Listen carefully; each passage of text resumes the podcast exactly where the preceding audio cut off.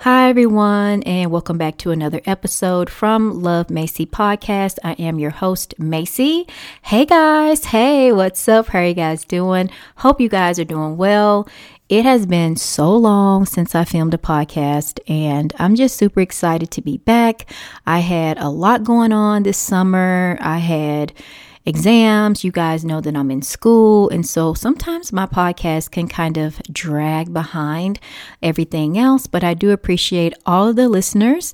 And we have quite a few downloads despite my absence. But I just want to thank you guys so much for being loyal to Love Mayc and just always being here and giving me a listen. So we're back and make sure you guys follow me on Instagram at Love Mayc Podcast. And make sure you tag me in this episode if you watched it to be featured in one of my episodes. Okay, guys, so let's talk about why you shouldn't worry about things that you can't change. And I know that this is very hard for all of us. It's very difficult. This is one of those things where it's easier said than done, where it's easy for me to sit here and say, don't worry about things that you can't change. But yet, it's really, really hard to practice that, though, right? Like, I can say that, but can we practice it? Like, can we really? Not worry about the things that we can't change. And that's what this episode is going to be about is why do we worry? You know, I have had so many things happen in my life where I've worried about it and it didn't change. The first one is I am a mom and I worry about my kids' future all the time.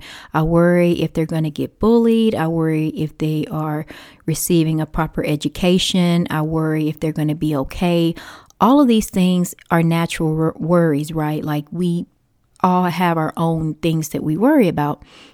But in the end, we have to remember can we really change it? And the bottom line is that no, like most likely, I don't have control over my kids all the time. Like when they go off to school, I don't know what's going on, I don't know what's happening. So the best thing that I can do is just try to love them and teach them tools on how they can help themselves. I do have a 10 year old that is on the autism spectrum, and I worry about him all the time. And most likely, a lot of this stuff I can't change. Do I educate myself to try to help him and try to be the best advocate I, I can? Of course.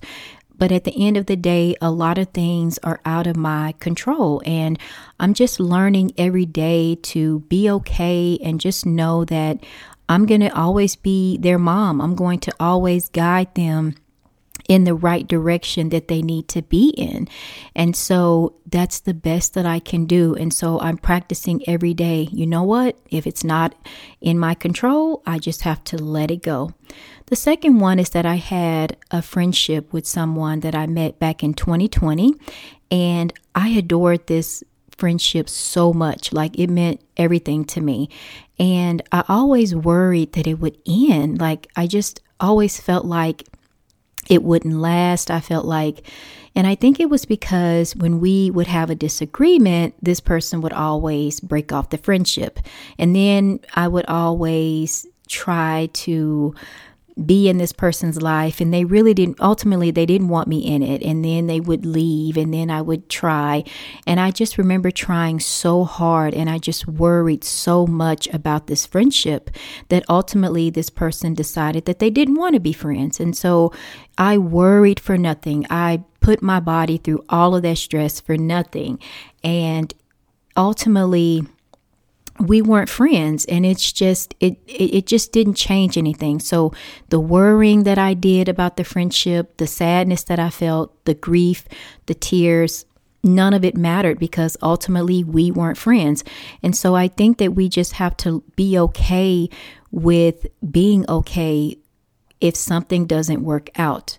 And we can't worry about it because worrying can cause so many things to disrupt within our bodies. It affects the whole system. It affects our mental health, our physical health, our um, our overall general feelings, and that can cause our body responds to this and it responds to it in a way where it may not be healthy for us. So, for an example, if you're someone who suffer from anxiety and depression, worrying is going to make those symptoms come on and then you're going to go into a downward spiral with your anxiety and your depression and it's going to be hard to get out of it right and so those are some of the things that we deal with. We can also deal with the physical side, which is stomach ulcers or headaches. You know, our bodies respond to the worry. And so it is my hope that all of us really try not to worry about things that is out of our control, out of our hands. And so it's a learning process for me. I'm learning it every day.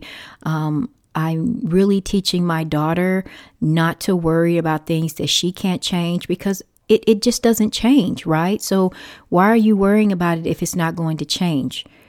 And that's like the biggest thing that I have to keep in the back of my mind is like, okay, why?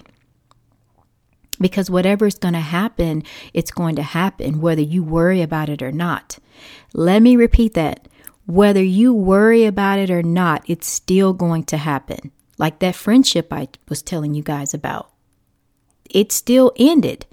And so I challenge all of us to find healthy ways to not worry. You know, I'm in school right now and I'm studying applied behavior analysis with an emphasis in autism spectrum disorders with a minor in psychology and human growth and development. And one of the things about behavior analysis is that it teaches us to replace a behavior with something different. So, for an example, if you are one of these people where you really, really love to be on your phone all the time, right? Like you got to be on your phone.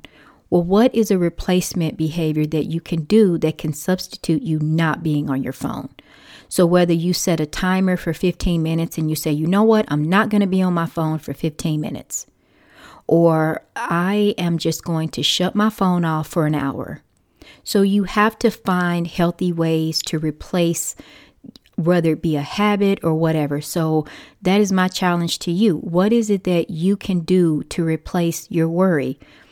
W- will it be that you can maybe um, go for a walk when you feel yourself worrying?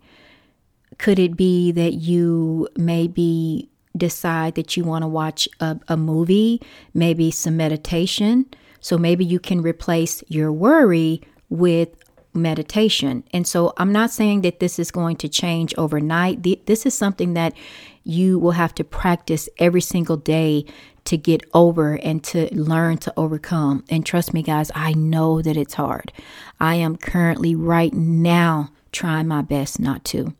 For me, I can honestly say is I have really just been taking the time to reflect on my life and the people that's important to me. So, whenever I worried that this therapist in my son's life didn't do what I wanted them to do, how can I help my son? Okay. How can I learn what they know and make it better or and do it better? So, that's what I challenge you to do is to find those ways, find those replacement behaviors in your life because I can't say it because I'm not in your life and I don't know like what you're going through. Only you know that. And so it is my hope that anyone who listens to this podcast that you are happy, you're healthy, you're well, you are loved, okay? And just remember that I want us all to be happy. I want us all to know that we all have something special to give to the world. Okay? So, anyways, thank you guys so much for listening to this episode, and I'll talk to you guys in the next one. Bye, guys.